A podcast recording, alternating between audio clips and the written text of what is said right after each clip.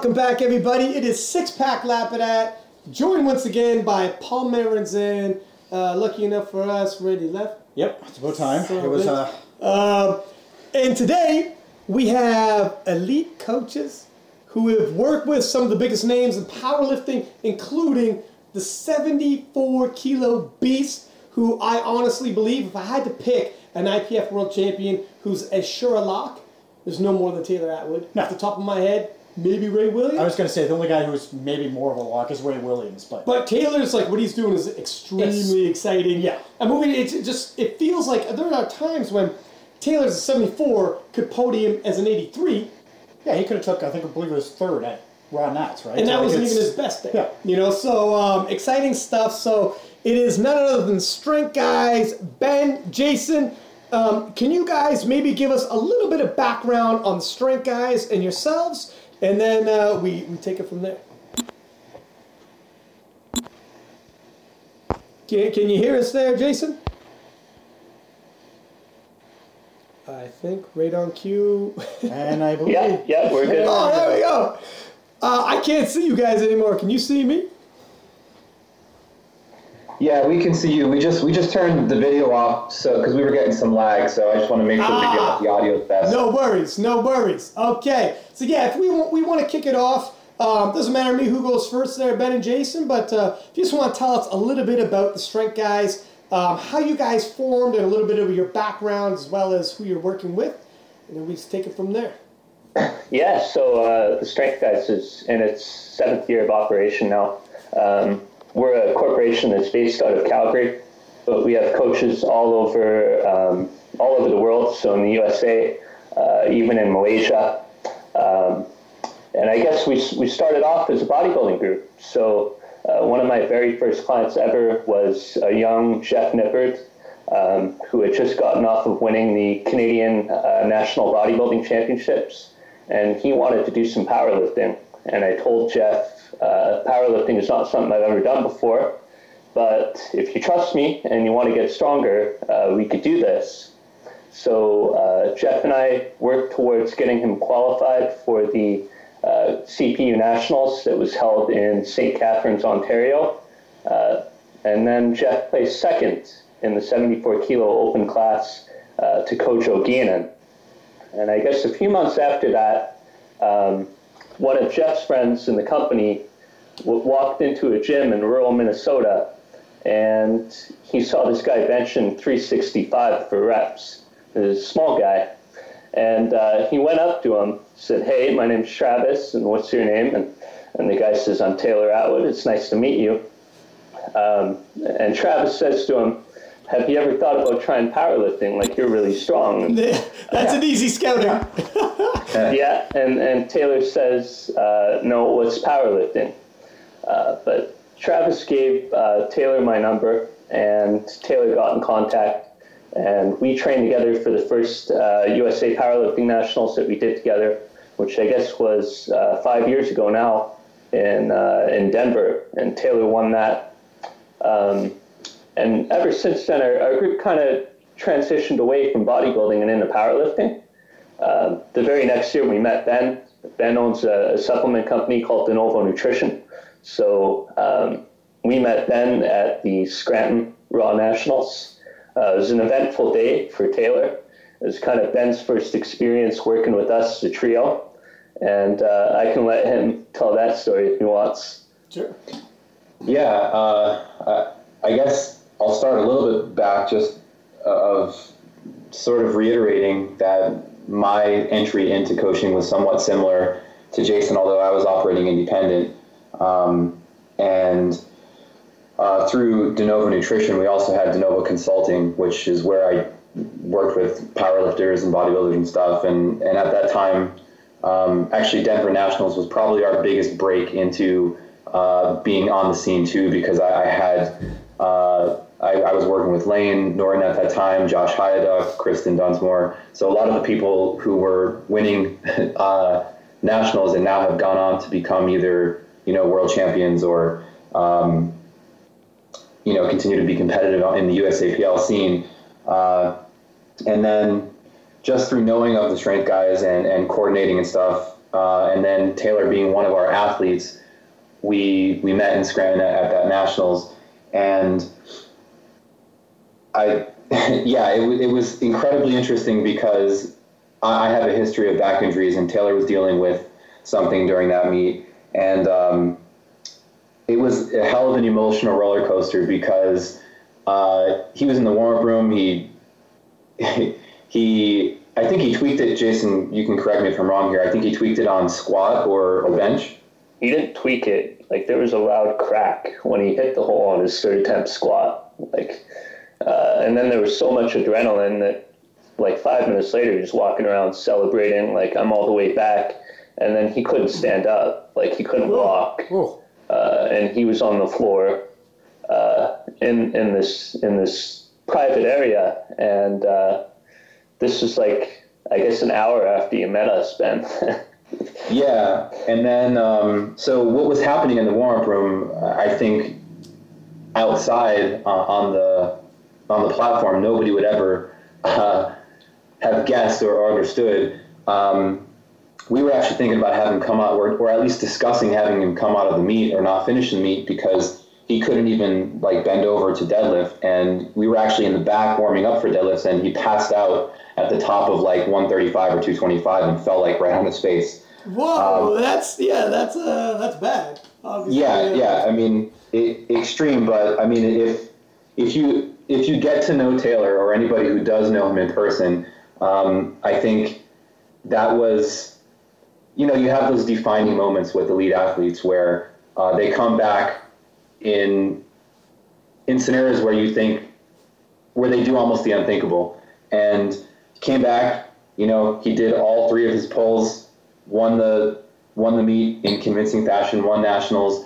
Um, I was just standing there, kind of mind blown because like I had just watched this guy literally fall on his face, uh, warming up with a weight that's what thirty percent of his one RM, and then he goes out and crushes his third attempt. So he hit six hundred too after yeah. blacking out like 30 minutes before. What, so. what, was the repercussions afterwards? Did you guys find out just how bad it was in his back? Um, Taylor had some imaging done, but it was it was never conclusive on, on what the issue was. Uh, ben Ben wasn't really uh, he didn't come fully into the into the fold for uh, two years until two years after that. But uh, Taylor was pretty much out from squatting and deadlifting for I want to say uh, seven months because we only had 10 weeks to get ready for our first IPF Worlds, which is in Killeen, Texas, uh, where he was able to get back under the bar and start doing the main lifts again. So it was it was pretty serious stuff, and uh, we even dealt with some residual injuries and, and things that were holding him back for. Uh, I want to say like a year and a half after that, as he kind of picked up steam again. Yeah, he was he was actually on um, a previous episode, like we're going back over a year ago, and he's actually talking about this time when he was leading into the World Championships, and for a while had 225 loaded on the bar. Like, like for any anyone from Europe listening, we're talking like a, a little over 100 kilo loaded on the bar and just doing rep rep work, and that was it. That's all he could do at most in terms of loading on his back. So he was working more and more reps until he's hit like sets of 20, and then he's like, fuck, I hope everything's going to end up okay. And I believe he did at that Worlds. Obviously, he didn't win that Worlds, but he was. I, I think he took silver that did Worlds. He, was it silver that Worlds? Yeah. yeah. And we were joking around, like, well, there's the Taylor Atwood regime right there. 225 for sets of 20. That's how you become a silver medalist at World Championships. But uh, yeah, he's dealt with some adversity. He said, like, yeah, before and after, and it's been a struggle. And talk about a meet um, if that was one of your first meets to see live, you saw some drama. You saw some blood and gut there, guts there. Uh, in terms of um, a little bit of like a, the athletes having to show some heart and seeing some excitement. Um, but yeah, Taylor Atwood is an absolute beast when it comes to uh, an athlete. So you guys really started out out the gate with um, with Taylor Atwood then on your roster. Yeah, um, so Ben and I started working together after the World Championship in Belarus. Um, oh. So I guess Taylor won his, his third nationals in Atlanta, and we decided to take a full year to get him ready for um, for the World Championships in Belarus. And I think our training was going really well uh, up until five weeks out, where uh, Taylor sustained a grade two uh, strain of the TFL. And so I was talking to Ben. I'm like, man, you know, like sometimes you get some shit bounces because uh, Taylor was really strong at the time. And we were just discussing out what an approach would be because this is a pretty unique situation. And and Taylor and I knew uh, that Kjell Bakkelund of Norway was going to show up, and there was videos of him deadlifting 700 plus pounds for reps online, and uh, we didn't really know what to expect. So um, Ben and I discussed what we were going to do for the remaining five weeks of Taylor's peak for Belarus, and uh, all circumstances considered, he showed up uh, pretty ready. He didn't show up really ready like he usually does and uh, we ended up placing second. That was, uh, for me, it was a massive disappointment. I know for uh, Taylor, it was a massive disappointment, and it kind of forced us to uh, rethink our approach.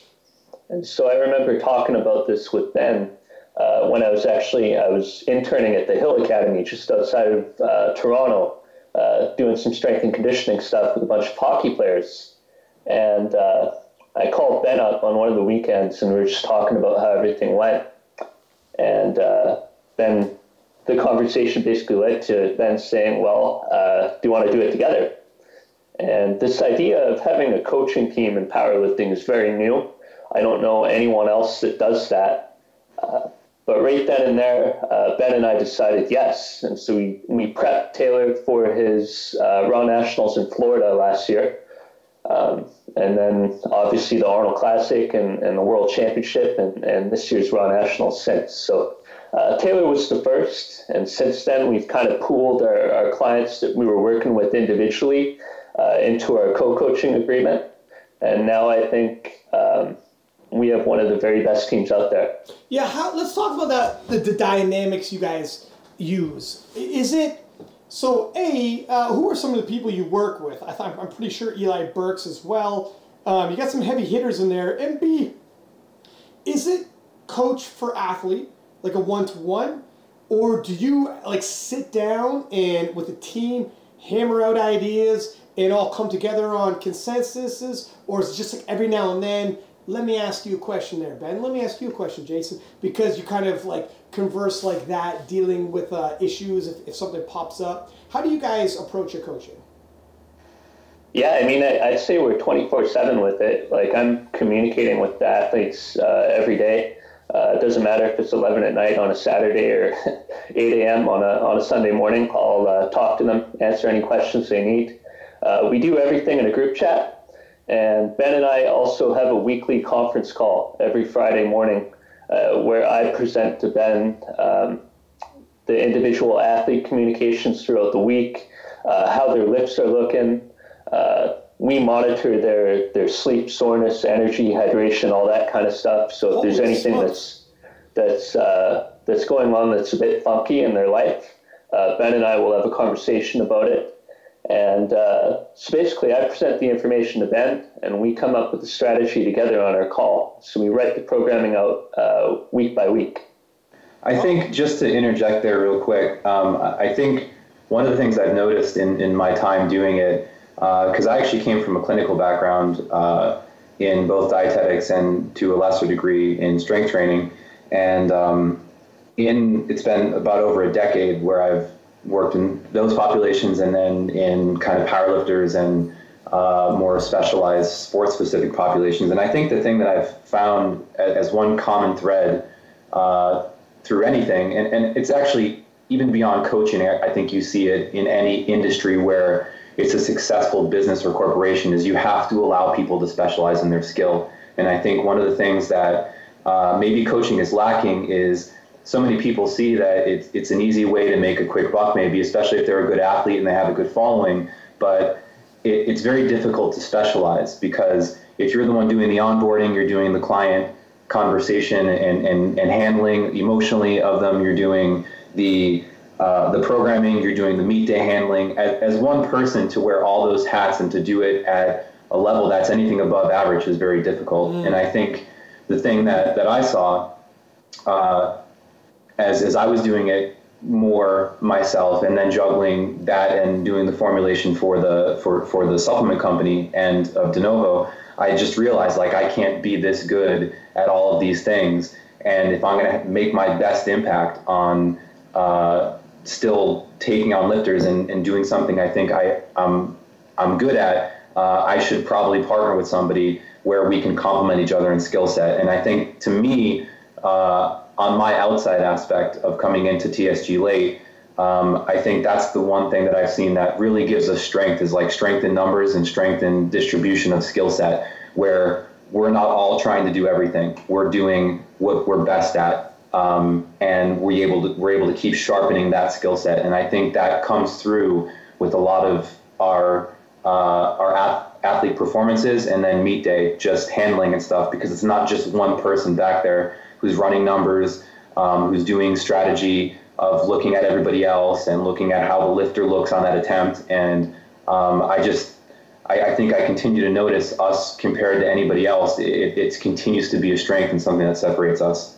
Yeah, I think you know what I, I think it's refreshing when somebody is willing to say like I, I I'm more confident in somebody's abilities if they'll tell you you know what that's not my specialty in this field let me kick it over to so and so and let me get back to you. As opposed to somebody try who always gives you an answer on all variety of topics yep. and almost fronts as they as though they know anything. And you want to be like, listen, there's no fucking way you know everything. No, like, nobody knows yeah. everything. As an athlete, don't like, pretend. It's not fooling anyone. You yeah. can tell when someone's trying to feed you like, I should know this. Let me just give them something. Yeah. No, no, no. B, I have more confidence in you when I go to you and you say, let me get back to you. Yeah, no, as an athlete, like, how are you going to feel more confident if you just have one guy that's answering all your questions, or if you've got an entire team that's backing you? And, me, and you shooting know, things off back and forth, and you know where the, some of the answers are coming from. You know when a guy is just being like, I want to be the end all, know everything guy. Yeah. When that's not, that's just not what, the way it goes. No, and it's as athletes, you may know what makes, yourself. you might know ways to make somebody strong, but you're not yeah. going to know the nutrition side of things, or you're not going to know the rehabilitation side of things if there's injuries. Yeah, it takes a team. Yeah. And then on top of that, it's easier to grow when um, you split and divide. So if everyone has their specialties, it's a lot easier to stay up on the latest and greatest when you know one guy's covering nutrition the other guy's hey man i've been reading up a lot about sleep cycles and i saw this podcast and i want to integrate another guy's reading up on strength training whatever easier to divide and conquer because it's such a broad thing to make some like these day this day and age you can't be behind on on any of this any of these variables. You can't take for granted you know? So trying to stay up on everything's difficult and i i agree to have a team like that that pools and kind of all right let's cover our bases and then when we come together our athletes have a team behind them as opposed to one coach. Yeah. Yeah. But uh, what I, I was interested also when you had said um, do you when you say you monitor like food intake, sleep cycles, and these other variables that sometimes people don't think about. Now, I listened to a Joe Rogan podcast. He had a guy who was like a sleep specialist, and he was talking about how much sleep can be either you know pro or con to your performance. Cognitively, trying to remember things, or even how you deal with stress, cortisol levels, to functionality. They did tests like you know in terms of sprinting, jumps, the whole nine, explosiveness. Yeah everything. It's it's crazy how I much. Remember, I remember listening. Wasn't it like a thirty percent drop in performance they saw for it's, people it's who aren't? Yeah. it, it's and there's some things that you can't. It just happens. Like for instance, if you have a lifter who's very nervous before a competition, sometimes it really doesn't matter what you say. He's going to be tired, but like he's not going to sleep a lot. But during um, a prep, if you see if you see like do you, do you guys have them actually filling out charts or saying or filling out just like numbers that they used um, and then also for weights and then also how much sleep calories is this all being charted or is there more dialogue? And then you say hey listen my friend it seems like every time i talk to you you've only slept four hours. I think that might be a variable here. Like how, how do you guys monitor these kind of things? Yeah um, so this goes into the specialization of skill that ben was talking about.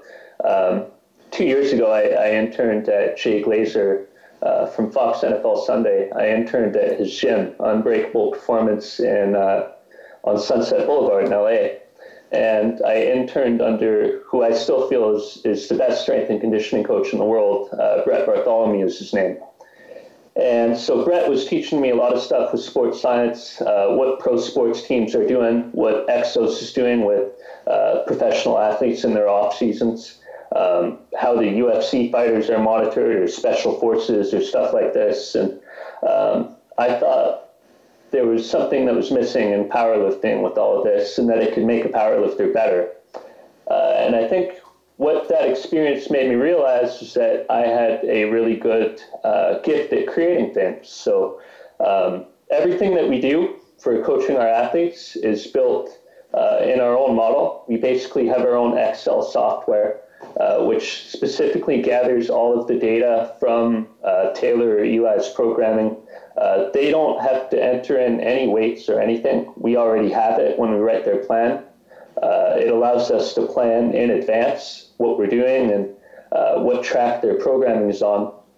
And yeah, they, they also fill out a athlete log. So this athlete log is built off of what the Canadian Sport Institute does to monitor our Olympic athletes. Uh, so we're looking at sleep, soreness, energy, uh, hydration, and stress. And what I look for is, uh, to give an example, we have four different classifications of training weeks that we would prescribe to someone. Uh, one is called an intro week, which would be very easy. A build week would be your uh, increasing workload or intensity or what have you, but it's not at its peak. Uh, and then an attack week would be like either a peak level of volume or very high intensity, uh, something that has a lot of recovery demands. And if I know that Taylor is in an attack week or he just did a rep max test,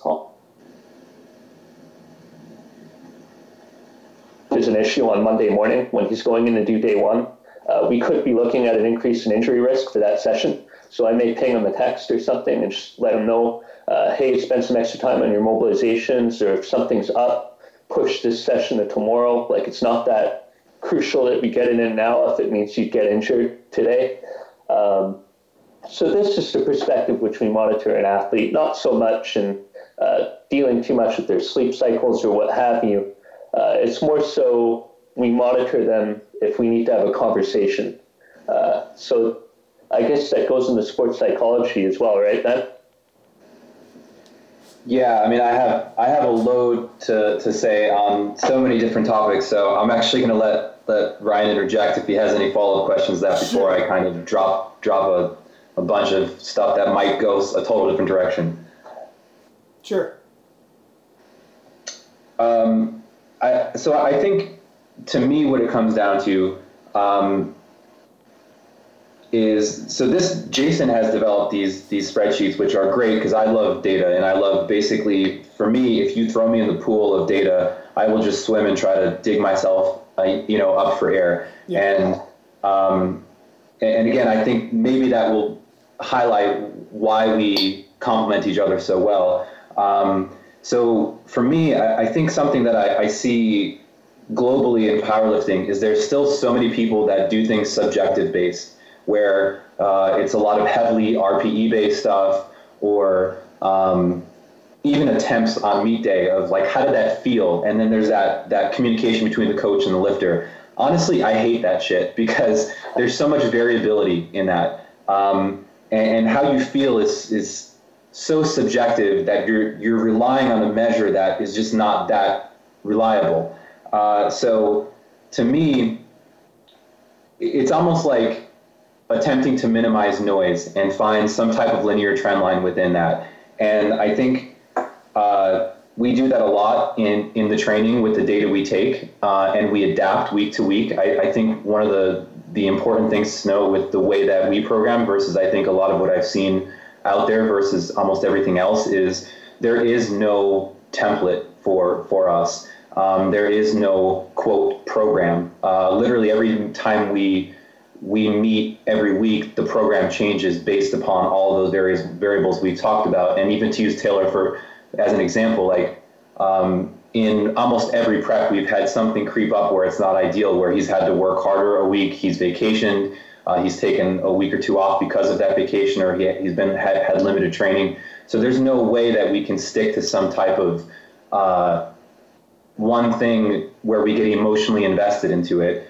Um, and I think that uh, that's definitely more demanding up front, but I think it's hard to argue with the results that are produced by basically rolling with the athlete every week as opposed to, no, you have to do this, this is what's on paper, do it or do it or die.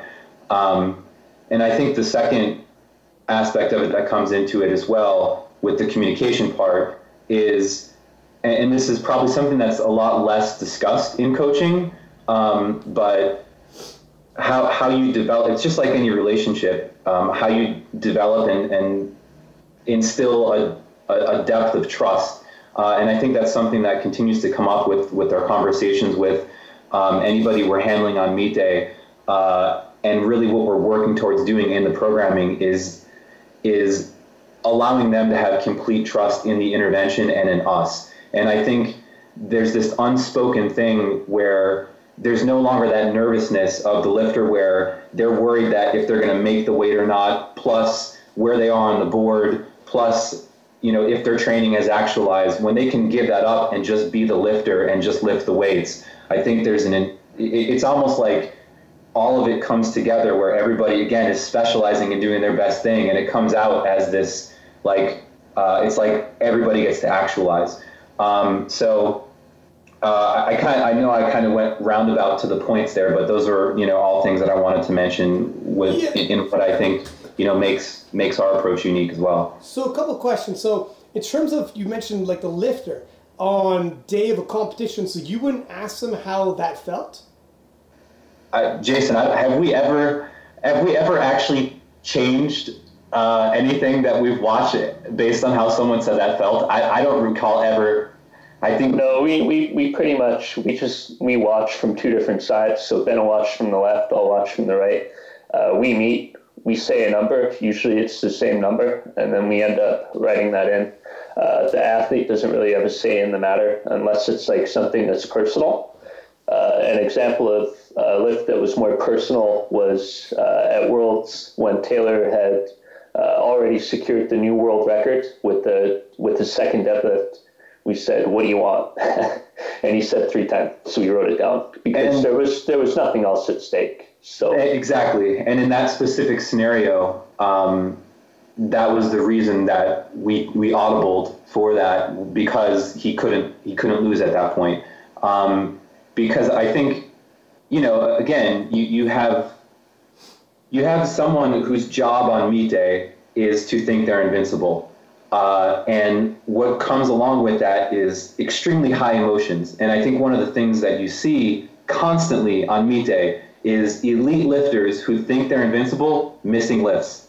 And the it's almost it's tragic to watch because you, you see somebody who has such a massive potential missing lifts and never actually actualizing. And that's so hard to watch uh, for me because it's like all you had to do was just maybe humble yourself a little bit and not go for the you know attempt that was two and a half percent too high and take what was there and actually won the competition. And that happens all the way from the local level up to the world level. And um, I think honestly, and I, I know I, I, can speak for Jason with this as well, is you know, getting to watch and be influenced from people like the Garys has, from early on in, in powerlifting, um, really since I started, they had a presence uh, when I was competing. And it, it's, you, you just get to clearly see the difference in an objective approach versus like uh, the approach of trying to always make everyone happy. I think that's almost just a way to guarantee failure. As much as it sucks to say that, it's just true. The, the only thing that seems so um, with watching lifters sometimes, and like at the Worlds, I gotta comment commentate on uh, like every single session for for the past few years. Sometimes you see somebody who the bar is moving quick, and you're thinking, "Oh shit, this person's got X amount of kilos in the tank." And sometimes you see someone who always moves slow, and um, you can't tell if that was an opener, second attempt, or third attempt, or how much more they got in. So it can be difficult sometimes, you know, like um, who's Stefi Cohen's Hayden yeah. Bowen? Hayden Bowen? My God, that guy grinds out all like he and, rides out, and then he yeah. has like four more. Like holy shit! And then on the flip side, I think of like Maria T. Her lifts always look almost identical, no matter what it is. Until, and then she suddenly drops then off. two and a half kilos, she suddenly drops so, off. So in those cases, I could see where like I would be inclined to be like, let me ask you something. But, just to see if everything's moving okay. But I guess this comes down to not just you guys having confidence in your athletes by knowing and tracking them throughout their prep and that, but it's also the athletes having confidence in you guys to make those calls it's, for them. It's a two-way street, and and that's where individualization comes in, where you have to know your lifter because it's your job as the coach to know that, yeah. to know that they move like that and they're going to be slow, and where is their top end based on everything you've seen in the training block leading up to that. If you're making game day decisions on the day of the meet, you haven't done your job. Mm-hmm. But still, what if something changes on the day of with like weight cutting? The thing with like, uh, for instance, we just talked about in the previous episode with Paul. Um, some things change real quick. I guess you could. I guess you would know if was it a rough weight cut.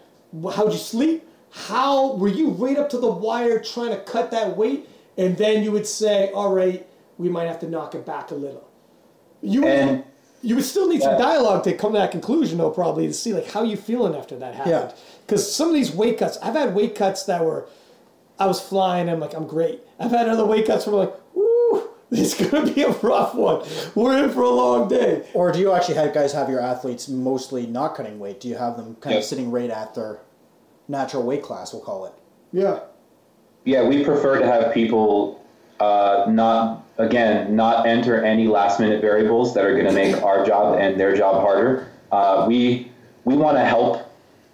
we want to help them help us, and uh, vice versa. And the best way to do that is again cut out, like I said, cut out any noise. And, and I find, uh, and this is this is something that has come from kind of bodybuilding, is people people a lot of times will lose the show in the last week thinking they're going to make up extra ground that they couldn't uh, by dieting longer or doing the work beforehand. And I find that that still happens a lot in powerlifting, where a lot of people are trying to do the last minute efforts. Where um, I think I think the product of what happens on meet day is the culmination uh, of everything leading up. And I think again, to me, the way I see it is I, I try to systematize the the person and and the plan to again controlling variables best you can. So um, I don't think we have anybody who does last minute weight cuts, and if they do, we already know from past experience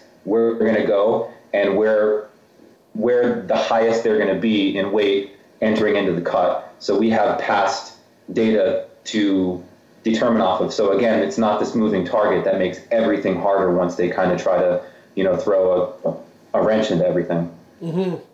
Yeah. Yeah. I mean, I would also add to that that we're on the cutting edge of, of research in the area of weight cutting uh, because one of our staff members, Kedrick Kwan, is doing his PhD on uh, weight cutting methods in the International Powerlifting Federation with uh, Dr. Eric Helms in New Zealand. Uh, so anything that's coming out or that he's finding in that area, he's passing on to us right away.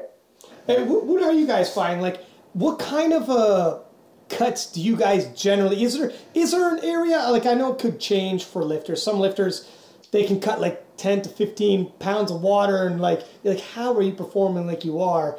And other people they cut like seven pounds, and my God, it, it makes them underperform. Um, do you guys? how do you guys approach that with your guys' athletes when it comes to this kind of thing? Jason, yeah. right there? Uh, well, Ben is a registered dietitian, so in that area, we'll uh, we'll lean on Ben. Uh, but generally, what we'll do is we'll say, you know, Rob, Taylor, Eli, you can train X many pounds above competing weight, and by this point in time, uh, we need you at your competition weight. Um, so it's like Ben said, reduce the noise. Uh, one prominent example of a weight cut that we think negatively affected performance was uh, Rob Ali. Leading into U.S. Nationals, he was throwing around some incredible yeah. weights in the gym. Yeah. Uh, but yeah. his body weight was a little bit uh, higher than it should have been, and we've since talked about that, and we'll rectify it at the Arnold Classic. Um, and so our training model was set up in the final weeks to identify what Rob is ready to do on the platform. And so, in spite of all the things that Rob was doing, a 650 pound squat, Yeah, uh, he's crazy. deadlifted. I mean, he's deadlifted 700 pounds in the gym before. Yeah. Like, we know what he could do. Um, we're very proud of how he performed at nationals because he went eight of nine. In spite of having the weight cut really affect him, uh, he only missed one lift, which is the final deadlift, and that was on grit. And he set a 15 kilo total PR, uh, which, I mean, I know we were aiming for more and we thought he was ready for more, but to have an approach in place that was objective enough to have that be our final outcome, uh, we felt that was a great success for us. Yeah, I think I think the only thing I'd add there um, is I think a large thing that you're seeing when, when you see the weight cut is the effect relative to body weight. Because you can have you know a 130 pound female cut two percent of body weight versus a hundred you know 90 or 200 pound male, uh, or lose the same amount of weight, but obviously it's it's a lower percentage for the male, so they will likely be affected less. Um, but it, it is difficult to to determine because there's so many factors at play there of what is influencing that person's body weight re- related to fluid balance. Um, like for example, if someone just chronically consumes a ton of sodium and they just cut back to a normal level, they can drop body weight and not even have they, they can likely have a lower risk of even really having any type of I'll say clinical dehydration symptoms versus someone who stays lower and then cuts harder, they're probably going to be affected much much worse. So uh, it's difficult to say any specific answer other than that general one is I think it's largely the relative to body weight effect that you're seeing across competitors and then just habitual things um, that make them hit harder or worse. Uh, that's very specific to the individual. Yeah, it is.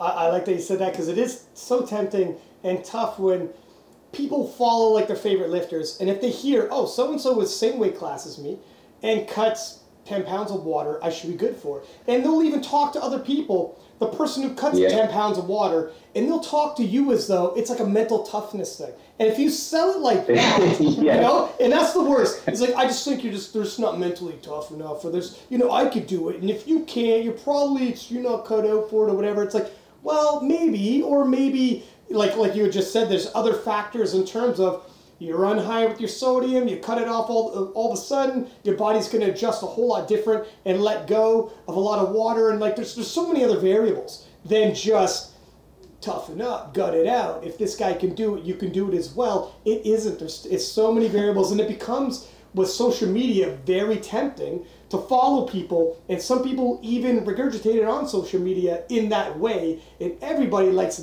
think Yep. of themselves as a tough guy, but you could really sink, Yep. like have a phenomenal peaking.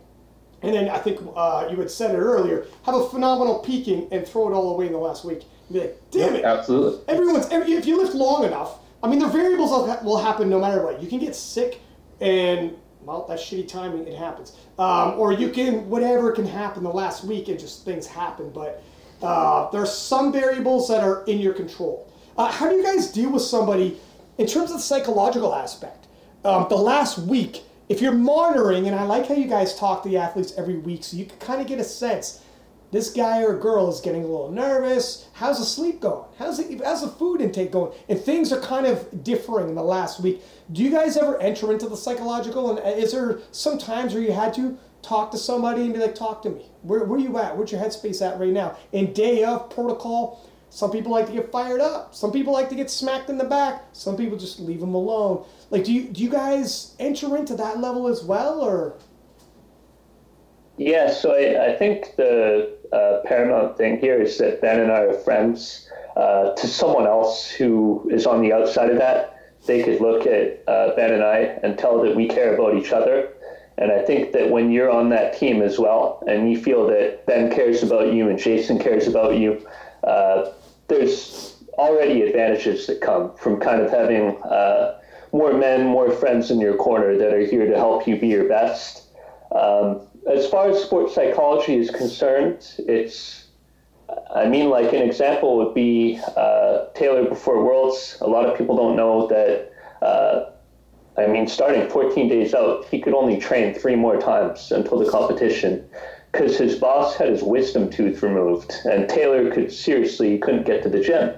So he did uh, two of his scheduled four workouts uh, in the week before the World Championship, and he was obviously stressed uh, with that and the injury. And uh, to take his mind off of things, we got a highly competitive game of uh, mini golf going as soon as he got in in, uh, in Calgary. And it was just good times with our staff from Malaysia and, and all around the world. Um, and I think that time with the group, you saw this change. Beat me, which is a shame because I'm a golfer and he's not. Uh, but after the game, he was just a different person. And it's like, he was ready to go with competition. Um, so I'd say that Ben and I find unique solutions for whatever is needed. And I think a part of coaching is not specializing in this or that, but having the resources in your network to do whatever is needed to get the most performance out of the athlete. And uh, I think by working as a duo, we can do that. Yeah, there's definitely, especially other sports I think you see, like, um, I'm a big MMA fan, boxing fan. The coach, everything you're doing in terms of sports side, the sports science side, but then the psychological side, it, it is a big factor. Um, yeah. And sometimes with our sport, because it is just, I mean, you're not going head to head in terms of whether it's basketball, football, and you're literally seeing the other guy eyeball to eyeball, and you could literally shut down his game. Um, it, literally on the field of play while it's happening too. Obviously, the other sports I just mentioned, boxing, MMA. So that is a whole different side of nerves. Whereas powerlifting, we all have our time on the platform. So it's a little easier psychologically because there's nothing I could do to you to not let you have that time on the platform where it's the weight's all yours, gravity's all yours, nothing. I cannot make those weights heavier. And nonetheless, some people can get psyched out. It, even though nothing else can change, like well, gravity's gravity, it still can be a mind fuck. I think on the flip side of that, because you don't have anybody else to lean on and it's all on you, yeah, well, it's easier for the psychological side to take over and for doubt to come into mind. It's for easier for and it is um, if something doesn't move or doesn't feel quite like it's supposed to. Like we're all very you get rattled. Yeah, and, and that's where I think uh, other sports where you're used to every practice, everything is uh, mano a mano type deal. Yeah. Um, the coach feels more hands on. Pulls it happens all the time in team sports. You pull rookies aside and get a gist of where they're at and talk to them and get them going. And I think powerlifting, we're a little late. We're not as hands on in terms of that because I know for myself, if I'm in the gym or whatever, if I just hit something, or if I pace, get myself revved up, rev that engine, and get fired up and go underneath it, it's a whole nother story sometimes. So there is a psychological aspect, and when you enter into that arena of the psychological sports, it's different for everybody. That's where the science is out, and some people are like yeah. Screamer Manuel, and they're, they're, and other people they try that Screamer Manuel, they're gassed out after yeah. squats, and that's the end of that. You know, so it's um, it's difficult. I'm sure you guys have seen all different types of personalities and had to deal with certain things. Have you ever had to give somebody a pep talk in terms of nerves or anything like that, or? Oh yeah, we've we've we've had that a couple times. Uh, especially leading into a lot of times close close to the meet, and then you have just auxiliary stressors. And I think you mentioned before stress, and I think uh, when you get caught up in a very specific avenue of something like powerlifting, you you, you almost specify stress as only lifting related stuff, and you think that that's all that's affecting you. Like, oh, I lifted too many days this week, that's why I feel weaker. But the reality is, stress is something that uh, is a signal that can be created from emotional factors, from environmental factors, uh, from things a lot of times that you can't control, like workplace stuff. Mm-hmm. Uh, so I, I think it, it's somewhere where, yeah, it, it's it's unavoidable to have psychology come into it. Um, and I think the one thing that cuts through all the bullshit is is truth in communication and and being honest with each other. And I think uh, being able to have the conversations where, yes, this was a mistake, this happened, you did this, we will adjust, but understand that this will affect things going forward, rather than, you know, basically blowing smoke up someone's ass, allowing them to still think that they're going to have the phenomenal meet of their life when they screwed something up, then there's no accountability or responsibility for it either. So I think you're you're always given this choice of if you want to let this problem, you know, continue to fester or address it and basically handle it like adults, and then determine how you're going to move forward in response to it. And um, again, I think those are all just maybe unspoken important things in coaching that uh, never get talked about because they're not as sexy as you know. What did you program X person to do to where they hit a 900 pound squat? You know, like that's the, the major question people want to ask, but it's not that one thing. It's like potentially hundreds of things that led up to that. Mm-hmm. Yeah, yeah. Uh, to add to that, like lowering the lifters' numbers so that they're not going for a 900 pound squat, uh, I think that's more important than um, what a coach will do to get them there. And a lot of times, because uh, being able to be realistic and put your athlete in, given their current circumstances on the day, on the week, whatever, uh, the best possible chance to succeed when they go out there. That's a hat that Ben and I wear proudly, and I I go back to uh, what the Garys have taught us. Uh, they've been mentors of, of mine and to Ben as well. Um, I think that's something that they do better than anyone in the world. Yeah. Yeah, and and when you guys are doing your programming, um, do you when you're judging in terms of numbers and you're watching some of the videos and deciding for the following week where you want their numbers to be at? Because um, you don't use RPE, you're actually giving them set numbers to hit. Um, what are some of the variables you're looking for? Is it bar speed? Is it uh, the mechanics of it? How do you guys judge that?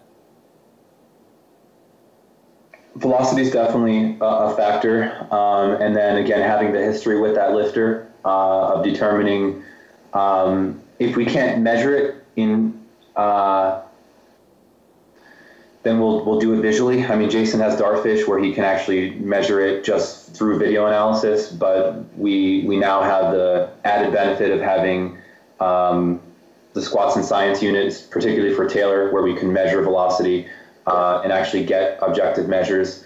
Um, so that's definitely part of it. Um, the other one is definitely some of the subjective feedback where this person said they felt like they were getting crushed. Let's look at the numbers and then we also have a performance one that is not related to velocity and it's directly related to performance in a high specificity AMRAP. So basically, uh, if we have somebody peaking uh, closer to the meet, usually within the last six weeks or so, we'll at least have them AMRAP once, somewhere around the 90% range. So we have a much clearer idea of how they're performing uh, at high specificity intensity versus oh let's just have you AMRAP at 80% and if you do 12 reps then we know you're strong enough to go for your your projected you know attempt. So we know um, we've already had them hit before the meet. We've had them hit their first and second attempts in training at least two or three times. So that's it's, for it's, like twice as many sets as you'll do at the meet exactly. well. So it's no question. It's just like shooting follow shots for a basketball player. Like we're not going to have them go up there and just like having never practiced free throws in practice and then just go out there and try to hit the game-winning free throw. You know what I mean? Like, um, so the only really thing that we've left to chance most times for most of our athletes is the third attempt. Yeah. And um, I want to talk a little bit about this velocity training because it kind of intrigues me.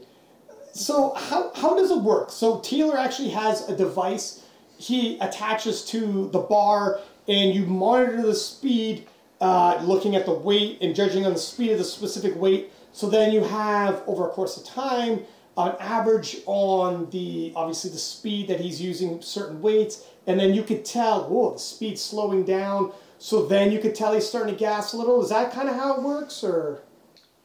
Yeah, so uh, the device in its actual terms is called a, linear position transducer. And uh, in the body of literature on velocity based training, uh, what's been determined to be the best measure of uh, strength for a lifter is the average velocity during the concentric phase. So in the squat, this would be when you're coming out of the bottom position until the time that you're finished. Uh, bench press, it would be the time pressing the bar up from the chest into a lockout.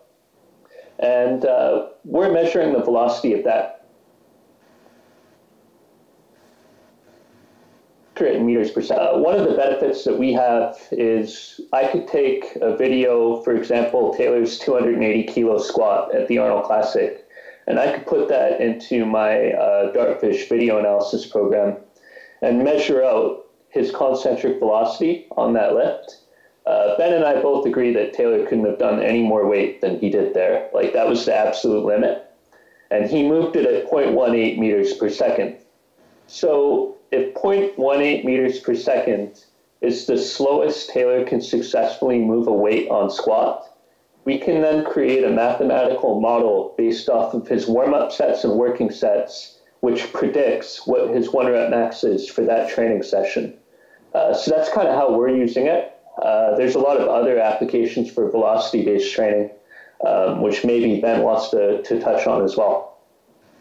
Um, I mean, I think we could probably honestly have a podcast just on that. Uh, so the the only thing in, in addition I'd add is is uh, maybe I realize that there's a potential for that sometimes to maybe go over the heads of some some of the listeners, and I, I think to clarify, I would just say that um, this is all built on the model of force of the equation of force being equivalent to mass times acceleration. So if you're moving the same weight at uh, a higher velocity, theoretically you should be getting stronger.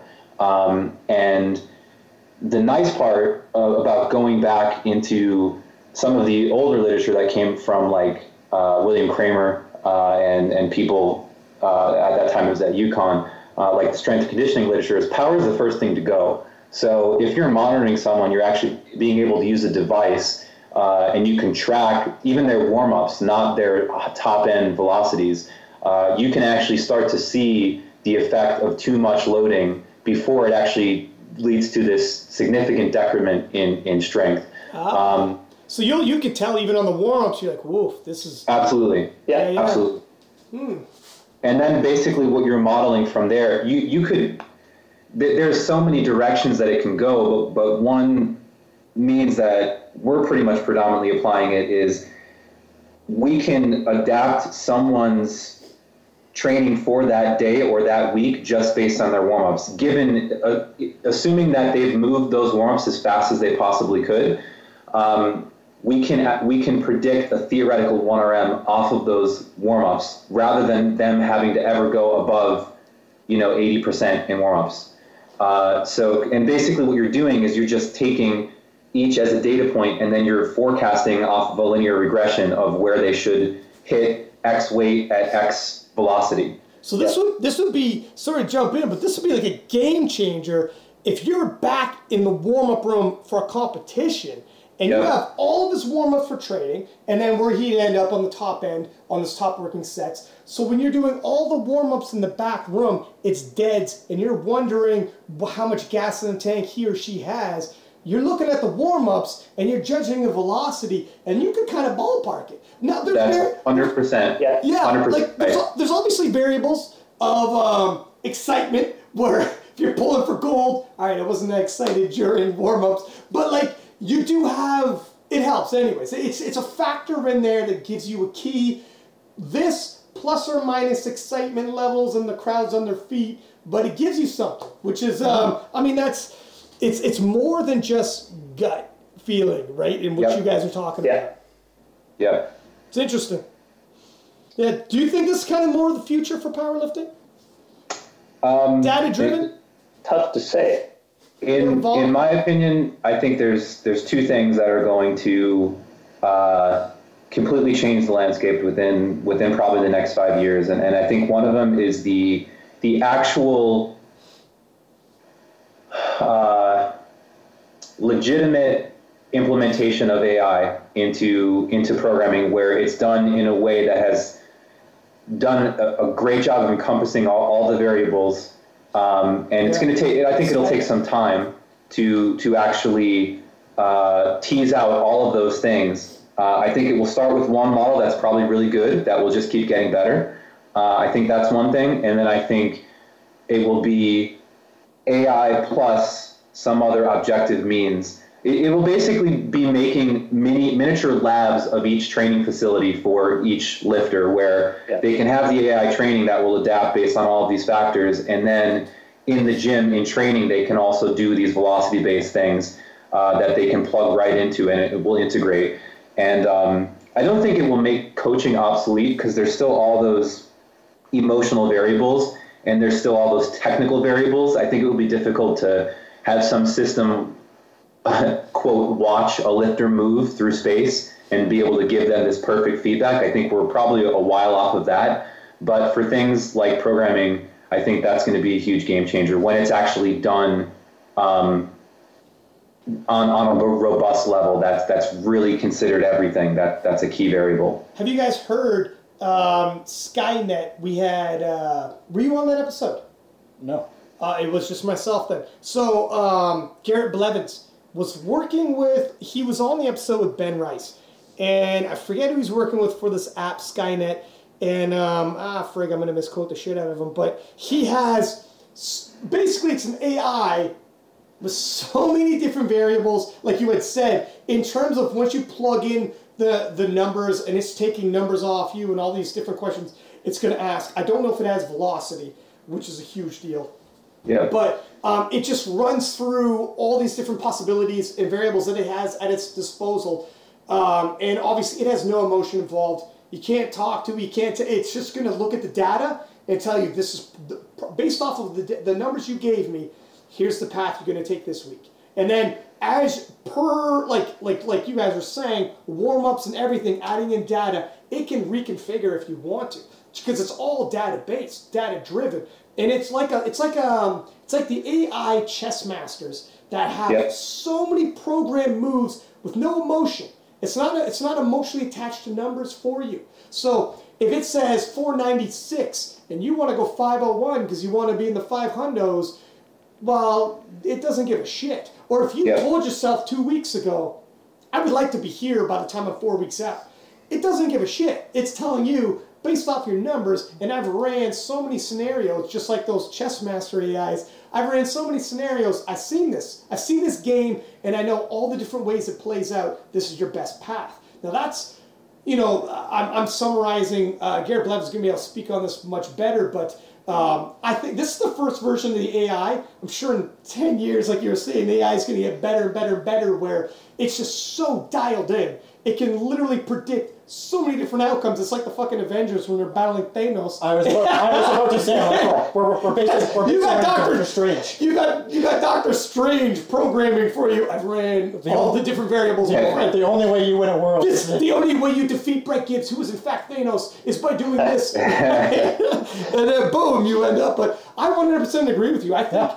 the future, in terms of crunching numbers, the computer calculator, when it crunches the numbers and removes emotion from it, etc., will dial you in, and then the coaches will be able to see in terms of form technique and have those you know those conversations with whoa like you know dialing in from all the other variables we've spoken of the stressors etc and bring it all together as a Yeah. package using the numbers and like a good scientist would using the numbers to help them as opposed to just only relying on the numbers and that's the end of it right because um, yeah coaching in a lot of other sports is more than just numbers based you know you can Yeah. use money ball but you also need some good coaching so i don't think coaching will go the way of the dodo bird either but No, it's going to flip more to the psychological side of things. far 'cause- more in all the other variables and handling. Yeah. You know, it'll be like uh, you have to watch because you don't have the bar speed monitor on the actual bar, so you have to watch, know your lifter, have studied your lifter, not just the numbers, but how they look, how they the, all the the weight cutting. You have to be so hands on as a coach. And now, if you don't have to do the numbers as much, you can be Yeah. you can be that hands-on with a coach. So when you see the bar and you're like, my friend, this is the way we go. I know you threw in and out. I know how your weight cut went. I know all, you know, I've crunched it all up and I see the bar slowing down, whatever, and you make those calls. And uh, I think that, you know, that's where, when, when people start kicking around, how much more can we possibly move? Like, thousand pound squat dropped. H- how much further can we possibly go? When I and, and you start honestly thinking like how much faster can a hundred meter guy sprint? It can only be fractionally But when we have these conversations about, we know how scary technology is and how it can run like a chess master, all the variables. When we start plugging in on that, and we're just scratching the surface with Skynet, when we start plugging in on that, it almost gets a little exciting. It almost gets a little, holy smokes, in 10 years, they can be looking back on us being like, what? You guys were using what? Yeah, you guys were using, that was like caveman, right? Um, it's kind of exciting. Yeah, I think I think that's the nature of, of progression of anything is Yeah. you break down the barrier and it, it, it, it just becomes what's the next limitation for us to break down. Um, and I think what what the product of that is is then there becomes a new suite of skills that are valued. And I think you see that across anything. Like you see it in politics, you see it in business, you see it in, in programming here, where uh, something happens, you could say the butterfly effect happens and it, cha- it causes a ripple and it it maybe breaks down this this previous barrier where it takes care of something that was a limitation before and in doing that it then makes something else the most valued trait. Do you know what I mean? Yeah, yeah, one hundred percent. Instead of having to focus on, um, for instance, the programming crunching numbers, um, which if you get an AI that has far more capabilities than a human calculator can do, then all of a sudden a coach enters into all these other roles that were probably overlooked even, and other sports were able to hone in on. Now all of a sudden the coaching, okay, now I'm like almost like when you guys are saying you guys are specialists and you could really hammer in on your specialty that's what alleviates and allows the coaches to do to be like, okay, Yeah. time to start looking at all these other variables that previously we couldn't. I mean, I don't blame some coaches where uh, like they're they're not a team. They haven't amalgamated all these like you know this army with them to be able to super you know spread it out. So they're trying to cover wear too many hats. And Yeah. um, when you're able to just hone in on something and just hammer it, and you become an expert at that, if you got a team like that, I mean, you start if you start outsourcing to AIs to do some of these things, whoa! And then you have, and there'll always be room for people. You know, there's always going to be. It's just upping the game. I don't know how Yeah. quickly the AI is going to. I mean, from my, I all I know is. So here's we have right now we have RPE, which is basically a poor man's velocity, where we we don't. I mean, I, I some people cannot afford the velocity on the bar and the whole nine, and some of these, and some people can or whatever. But you know, it's it's it's in the right direction. It's kind of saying, look at if as a coach, I'm trying to find a number in my head that looks to me like, and you're using that without having the, the any machines on the bar. But we're moving in that direction. But you see the steps taking place, becoming more and more. We're using machines for velocity. We're using machines for actually pumping out the numbers. And it's going to become like in five years' time. Good God, man. That's where a guy. Dude, so Skynet's the first one in AI. Do you guys know any other programs right now on the go, or do you use a program that that's an AI? I know. I, I'd say the. So this is completely not AI. I want to say that uh, front. Um, but through my strength book, we have created a programming system with. Uh, it's based off the decision tree. So uh, it would ask you the question of uh, how many times per week have you done this specific competition lift uh, in the past four months, and you would say I've done it three times. Uh, and then it would ask you, well, did you make progress? Yes or no? And if you've made progress, it will refer you to uh, this stream of programming. And then it will say, how many weeks out are you? And from anywhere to 24 to 8 weeks out, it will prescribe you uh, recommendations which were created by uh, our staff for how you should periodize your training for that duration of time. Uh, so that's a decision tree model, and we feel that it's incredibly advanced and effective. Uh, we actually have the Ohio State University powerlifting team running it, and uh, basically everyone destroyed their first competition of the year. So they'll be prepping uh, for collegiate nationals based off of that model. But um, I don't know of anyone else who's doing artificial intelligence right now. So uh, really, it's Garrett. And then I'm sure we will see a lot of others uh, throw their uh, name into the fold as well. Do you guys I- know? I- sorry, go ahead. I, I think also um, as incentivization of powerlifting, be, you know, continues to get larger and larger.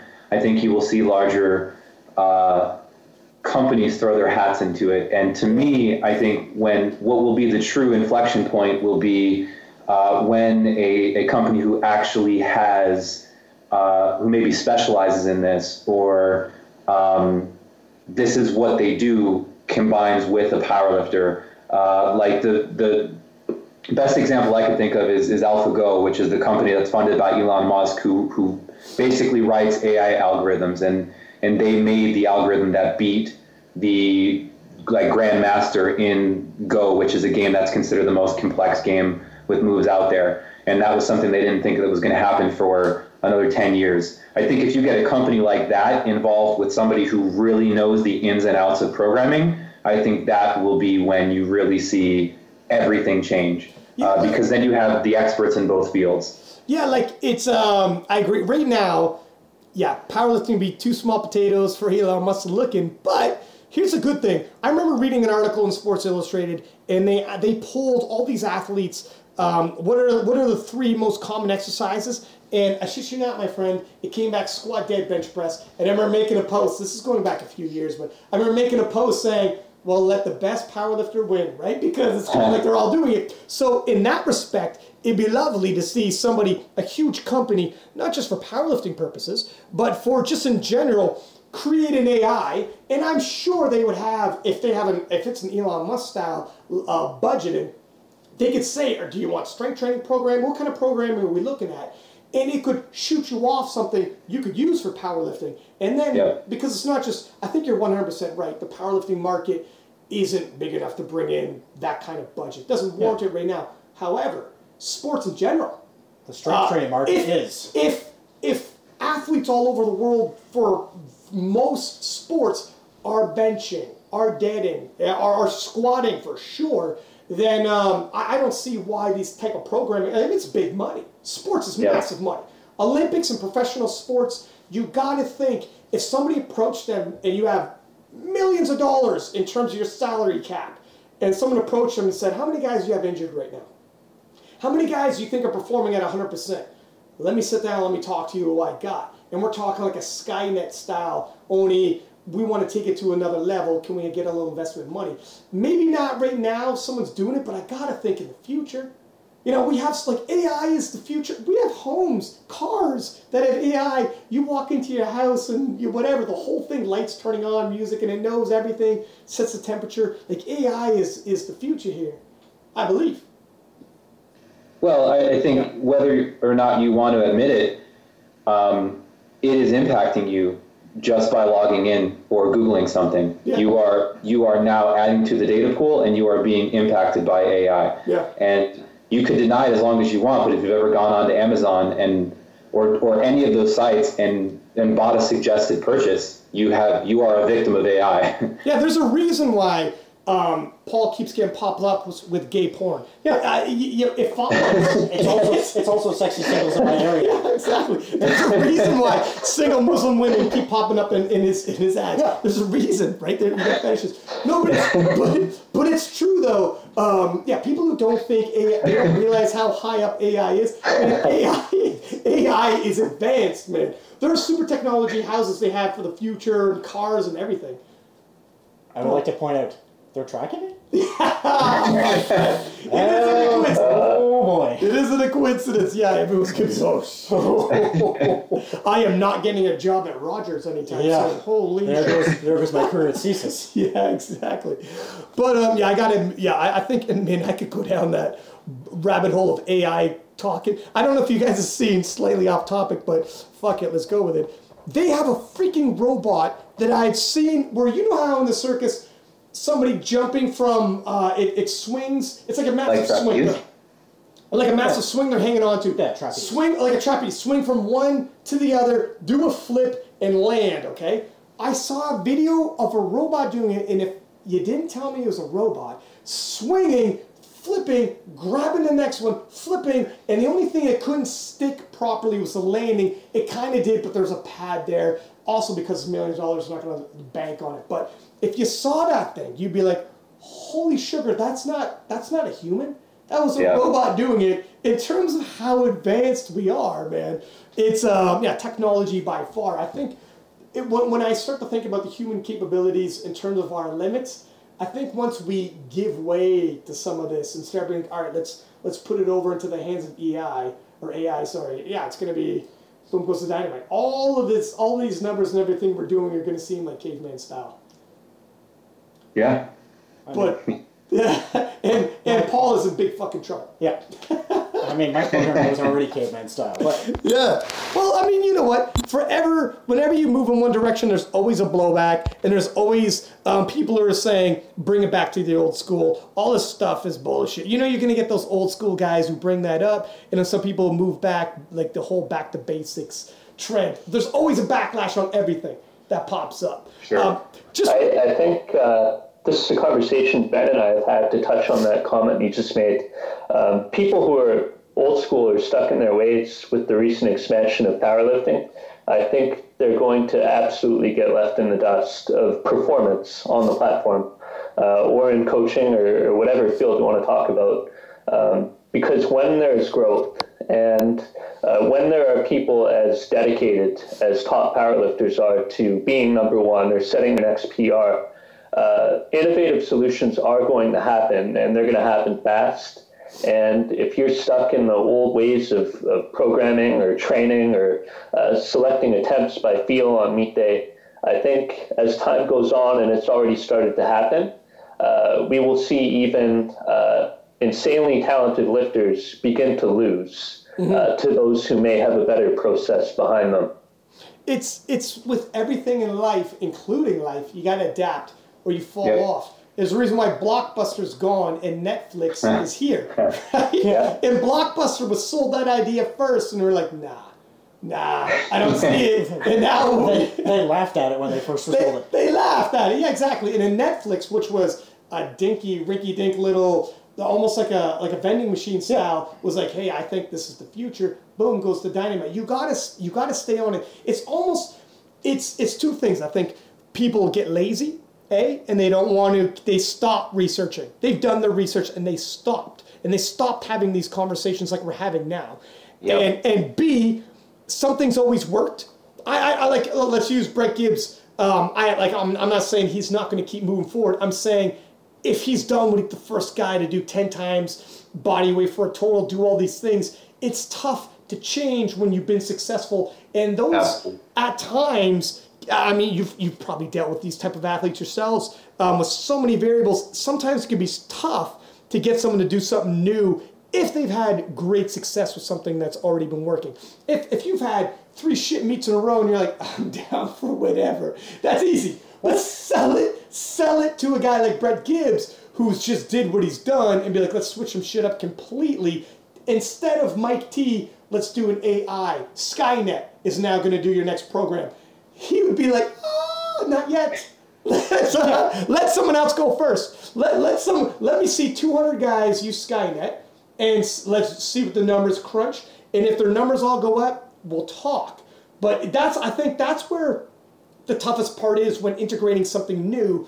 The biggest holdback, and I don't honestly blame them because you don't know. Everyone knows when you take a step, like when Blu-ray dies, and they're like, "Well, that didn't work," right? Everyone, I keep using fucking movies, and it shows you what I do in my pastime. Yeah. But um, but you see where I wouldn't blame a Brett Gibbs from being like, I don't know if I want to jump on the Skynet. I'm down with AI, but let me see 2.0. Let me see, you know. th- Yeah, he's going to get Mike T to try it out on a, you know, just uh, like Exactly. a certain amount of extra clients of his before he goes up to. It'd be tough. It'd be tough. Now, you guys, one of the things that I've seen uh, just in your email here, um, handling an elite prospect and how it's different from the average competitor. And that's kind of what we're talking now. But Yeah. um, how is it different that you guys have seen both handling literally on meet day and, and in terms of prepping? And also, have you seen um, some people who, if they are elite, come over and you got to almost sell them on it and sell them on the process, etc. So I, I'd like to start that off by saying that um, it's been lost in programming and in the conversations of programming. Uh, data analysis and progressive overload. I feel like we're, as an industry, we're talking so much about uh, RPE or velocity or getting the right load on the bar or um, Prilipin's chart, all these things, uh, that we kind of lost sight of taking a look at your weekly workloads and your relative intensities and saying, uh, or answering the question, have I done more? Uh, a lot of times, a top level lifter, uh, you're not seeing the increases in 1RM from competition to competition or month to month that you were when they were developing. Uh, so therefore, if you look at their training data, it's kind of flatlined. Like they're not really actually, when you look behind the scenes at what their program was, there's no overload there. Uh, it's kind of stagnant, and you've got literally a plateau. Um, so when we inherit an elite lifter, you have to have a system in place that goes beyond this is our program. You know, uh, we do we fall within Prilipin's chart. We do 24 reps at this intensity, and that's our workout.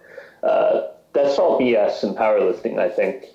Uh, instead, what we do is we look at their data and we design a training system which evolves based off of their data, performances, and monitoring them. So uh, the example I like to give is I had a lifter uh, who will be coming on in our in our co-coaching agreement uh, to prepare for the World Bench Press Championships in Tokyo next year, and he set a 12 and a half kilo competition PR in 18 weeks uh, at USA Bench Press Nationals to tie the guy who was favored on body weight and and beat him, and he was doing something like seven sets on day one, uh, eight sets on day two, and 10 sets on day three, all at like 80, 85, and 90%.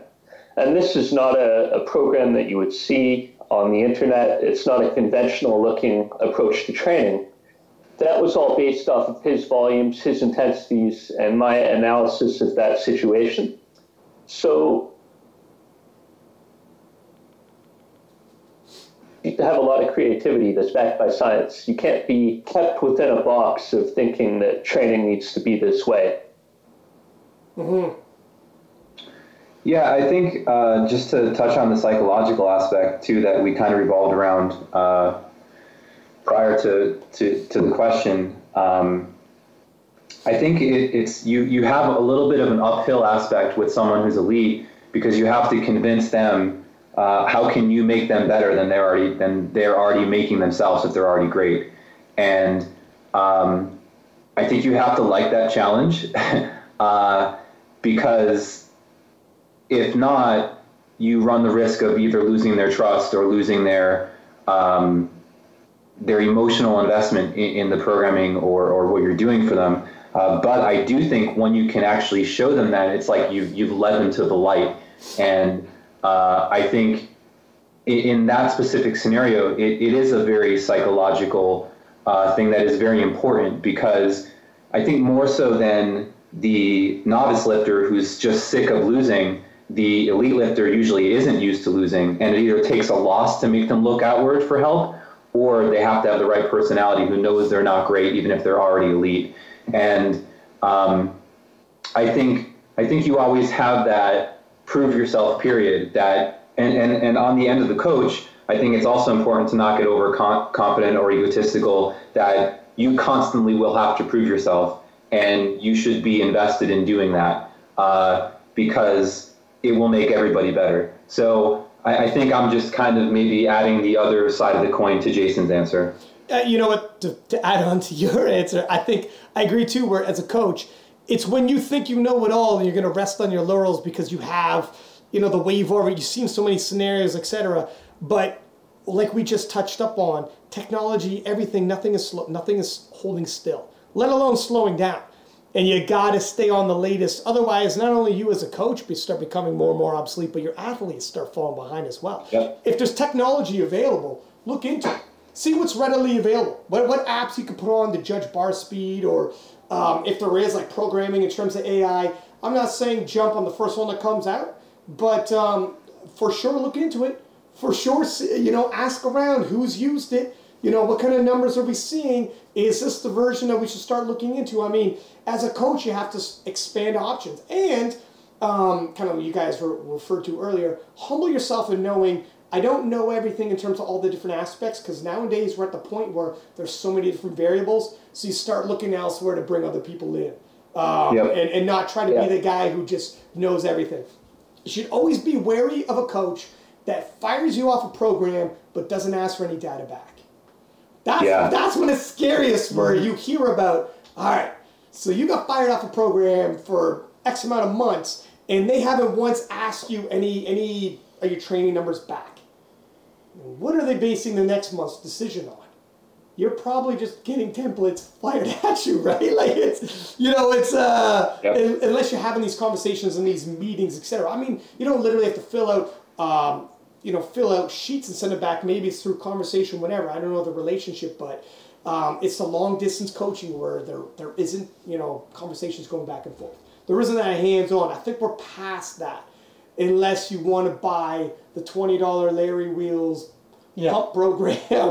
you know, you gotta you gotta realize The it's- mass produced. yeah, you got to realize what you're getting. Okay, it's only twenty bucks, um, but on the flip side, you're not going to turn to Larry Wheels, and you know he's he's an absolute goddamn beast. But I already bought the program. But I I'm think, running it now. I, guys, I think you guys are touching on something that's really important for uh, maybe for novice or, or amateur or maybe just beginner powerlifters who, who might be listening to, to realize is I think it's important to to understand what you don't know and to be skeptical because I think maybe for all of us who have gotten in, you've almost had to wade through that river of bullshit to finally get to good answers. Yeah. And I think uh, there's so much stuff. that There's there's so much that a lot of very popular things can prey on because they realize that they have the look, they have the strength. I'm just going to give out this, you know, blanket recommendation. And I think uh, I will always encourage the consumer base to educate themselves best they can, and um, and and always try to listen and follow the people who are explaining and not just passing it out as if like, hey, I did this. That's going to be good for you. Yeah, because that's yeah exactly that's we we just talked about it earlier, which is perfect timing. But uh, there's so many variables in play from person to person and everyone's genetic makeup and I mean in certain Yeah. certain situations. If these people are in the untested and you're in the tested, I mean, there's so many more variables on top of that. Um, yeah, you, you definitely want a coach that's actually more more interested in actually coaching than just let me let me focus on myself and I'll just sell you what worked for me. Which for sure. kind of is the situation. However, hey, if you're just a gym bro, because a guy like Larry Wheels has half a million people following him. If you're nothing more than a gym bro who knows nothing more than pumping guns um, when you hit the gym, you turn to Larry Wheels and he's got you doing other things. It's probably better than nothing. Yeah. You could probably run the same twenty dollar program forever though. It's going to work for a little while. That's valid. Yeah. It'll be better than it'll be better than what your gym bro told you. Uh, I'll, I'll give you that. And fuck it, it's twenty dollars. That's that's like a, that's like a meatball sub with a couple extra toppings on it. You know, that's like a large pizza. So the investment's worth it, I guess. But if you're paying top dollar, if you're going to a coach and you're paying like the upper echelons of you know two hundred dollars US or whatever the top guys are asking for. You're sure as shit better have some dialogue with your coach. You're sure as shit better not be getting just straight up templates what work for them with minor tweaks, and everybody's getting the same stuff. Because, like like you guys have already stated, it's it's it's very individualized. Yeah, I mean, to touch on, uh, I guess a, a theme of this conversation has been that uh, by Ben and I working together, we've been able to specialize in, in certain areas, and we feel that uh, in part that has contributed to better performances from all of our clients. Uh, back in, in November, I, I met with the director of video analysis for all of Canada's Olympic athletes. Uh, his name is Pro Stergiou, and uh, the topic of our meeting was to create video analysis guidelines for uh, for powerlifters. So, how could I best use uh, Dartfish Team Pro, which is the um, you know, in like downhill skiing, when they create like a ghost skier and they show uh, the replay of the, the skier who just went Yeah. compared to the best skier of the flight, uh, I could do that in Dartfish. Um, so it's the same technology that we're talking about. How could we use this for powerlifting?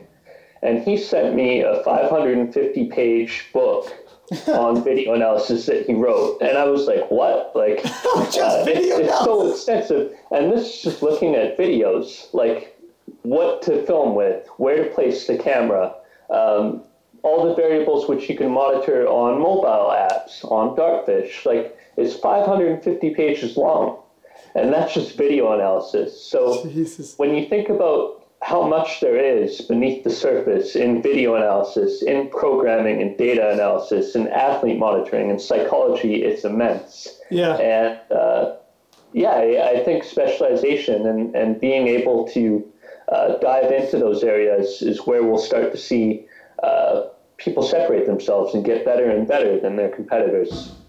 I gotta agree. Um, we're coming up on the 90 minute mark, fellas. Uh, but before we let you guys go, a couple things I want to touch up on.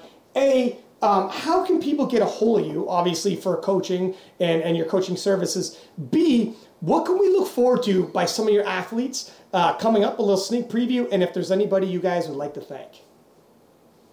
Yeah, so uh, if you want to get a hold of, of Ben and I,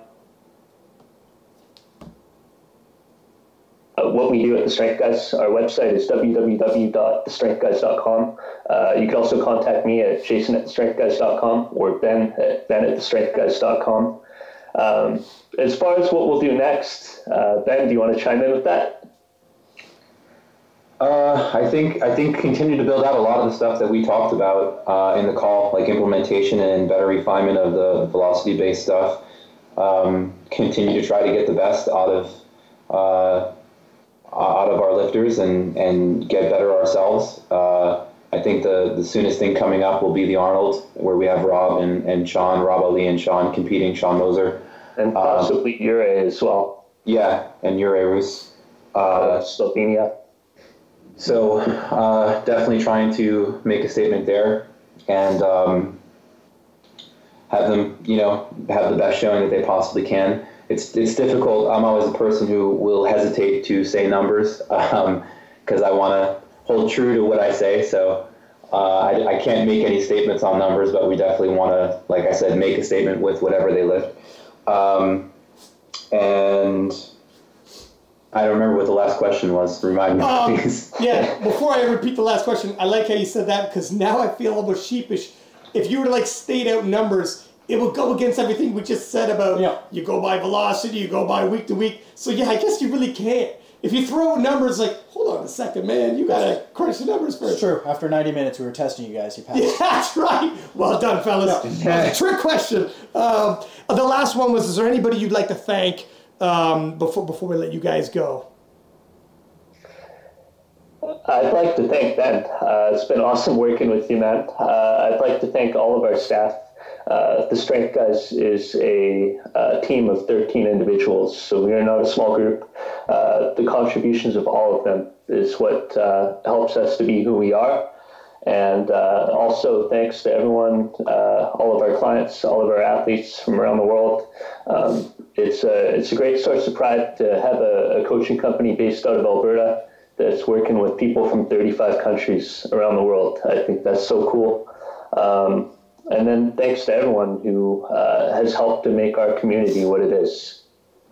I'd, I'd echo those, and I'd say thanks to you guys for having us on and, and for the great conversation. It's been a pleasure. Thanks for coming on, fellas. Um, yeah, 90 minutes Yeah. flew by. I think we got we got to do it again. Obviously, uh, maybe coming around the Arnold's and the IPF Worlds, we'll have you guys on and talk about the athletes and what to expect. Uh, but thank you Sure. for your time, fellas. It's been, uh, to say the least, informative. It's been very informative. Yeah. I'm taking away some stuff from this one for my own training. For So, sure, for sure. Thanks for coming on once again, everybody. Um, yeah, you want some high level coaching? Uh, visit these guys. Oh, we got you Oh, back on we the got- video. we got video to get the final Show thumbs my up. face. That's right. Uh, so thanks for coming on, and um, until next time, fellas.